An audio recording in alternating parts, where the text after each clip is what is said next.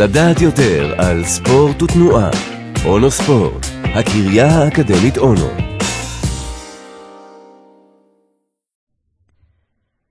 כאב ברך קדמי במתבגרים מיליוני נערים ונערות מרחבי העולם עוסקים בספורט.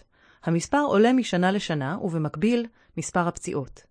המאמר שנכתב על ידי הארי גלנטי וצוות החוקרים שלו ופורסם ב-Clinical Journal of Sport Medicine, מתמקד בפציעה הנפוצה ביותר שהיא כאב ברך קדמי, ומנסה לענות על שתי שאלות. אחת, מה ההיקף של מתבגרים שעוסקים בספורט וסובלים מכאב ברך קדמי? שתיים, האם אפשר לזהות את הבעיה מוקדם יותר? האופי של הפציעות במתבגרים הוא של עומס יתר, overuse. פציעות עומס יתר נגרמות מכמות גדולה של אימונים בזמן קצר, שיוצרים מיקרו-טראומה לגידים ולרצועות. במתבגרים הבעיה גדולה יותר, מכיוון שבזמן תהליך הגדילה, העצמות יוצרות עומס נוסף על השרירים והגידים. הפציעה הכי אופיינית ושכיחה היא בקדמת הברך. הגיד של שריר הארבע ראשי, quadriceps, נמתח בצורה מוגזמת, ויוצר כאב באזור שמתחת לפיקה.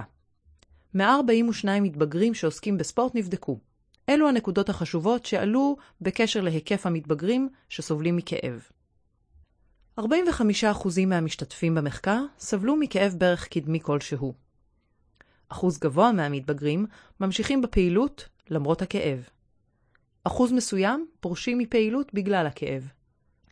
החוקרים גילו שחלק גדול מהמתבגרים שסובלים לא נבדקו על ידי רופא. זה יכול להביא לפרישה מספורט שלא לצורך.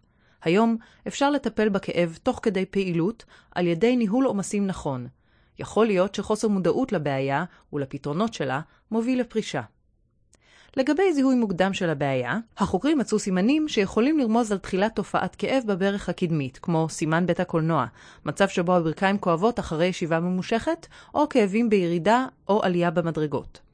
הזיהוי המוקדם חשוב כדי להתאים טיפול נכון שכולל ניהול עומס מתאים על הברך תוך כדי פעילות, מתיחות וחיזוק שרירים.